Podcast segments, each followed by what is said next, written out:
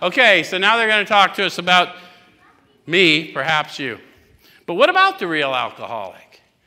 They put a question mark there so we would go inward. Eyesight without insight, spiritual blindness. Anytime they put a question mark in this book, go in and ask yourself that question. What about the real alcoholic? Because we are baffling creatures, us real alcoholics. Okay? He may start off as a moderate drinker, Sean's point.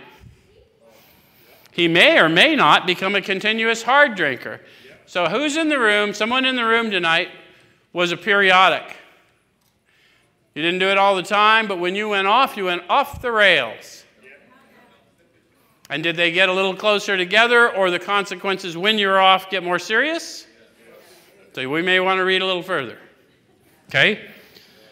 But at some stage of his drinking career, he begins to lose all control of his liquor consumption once he starts to drink. So lose the fact of how often or how long or what you thought you, control you had in the past. And am I progressively losing control once I start? The one symptom I have in common, if I'm this guy, is this manifestation of an allergy. Does it make sense? And now we know the allergy isn't me breaking out in handcuffs. That's a consequence of acting the way I act when I'm high.